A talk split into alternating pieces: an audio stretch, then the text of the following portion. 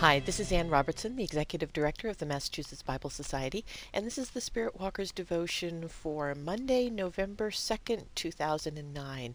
Can't believe it's November already. The text that I selected for today is from John chapter 3, verse 17. For God did not send his Son into the world to condemn the world, but to save the world through him. Last week, you may have seen that the Vatican condemned Halloween. Of course, if you've been listening to Spirit Walkers over the years, you know that my connection to Halloween is not one of condemnation, and I've had many sacred moments with the holiday. Now, sure, there are depraved souls who use the holiday as an excuse to do depraved things, but I found nothing to condemn in the parade of children who came to my door on Saturday night. Even the banter with the teen who came late and then tried to convince me that he deserved all the rest of my candy because he was last was fun. So, although I wanted to write a defense of the celebration, I've really done that before a couple of times. But really, the problem I have with the Vatican's proclamation is bigger than the issue of Halloween. I'm simply tired of the Church and the Christians within it condemning things. It seems to so many that Christians are all trick and no treat, if you will. The Massachusetts Bible Society, which I lead, just produced a video on biblical interpretation with Liz Walker Journey Productions, and there are links to these things if you look on the blog. Uh, and the video is called One Book, Many Voices.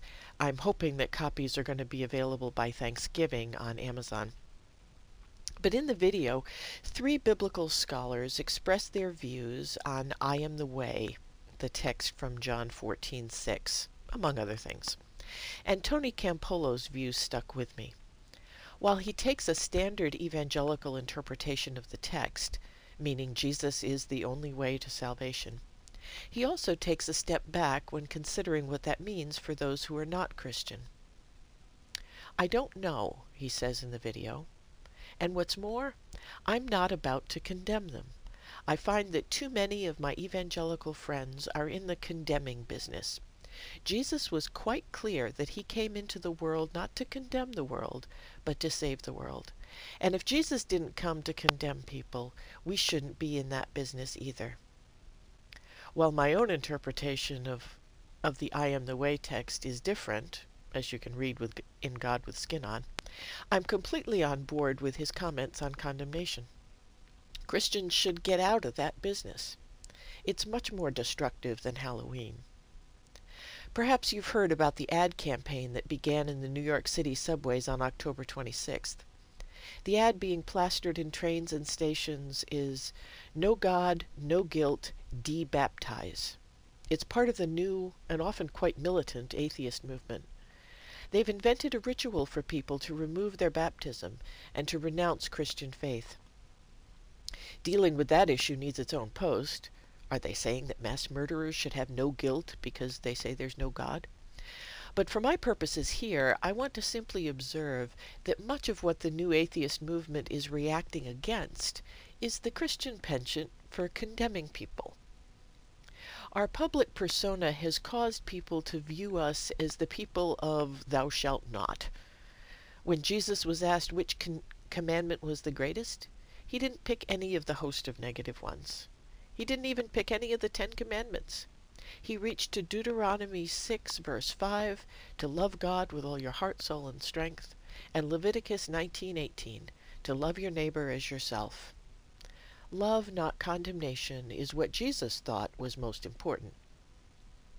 We don't get extra brownie points with God for every person whose sin we expose or for every practice we declare incompatible with Christian teaching. God isn't impressed with our seeming ability to discern who God loves and who is hell bound, and neither are those outside of Christian faith. Our zealous condemning merely reminds them of why they're quite happy to be free of such a mean spirited, negative bunch of people. Of course, not all of us fit that stereotype. Many of us don't. But until the rest of us follow Tony Campolo's lead and object to all the condemnation that is occurring in Christ's name, we'll continue to be seen as the people of thou shalt not, instead of the people of love your neighbor. And more people will propose ad campaigns like No God, No Guilt.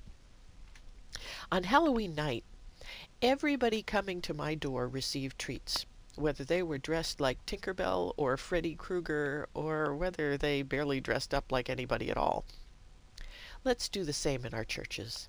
Let's leave judgment in God's hands and spread God's love to everyone, not just those in the costumes we approve. Will you pray with me? Help us, God, to spread love rather than condemnation. Amen. Thanks for subscribing to Spirit Walkers. I will be back. It's hard to say if it will be next week or a couple of weeks. My life continues to be difficult and things are sporadic, so. But I will be back. Me and Arnold. Take care, have a great week, and I hope you had a great Halloween.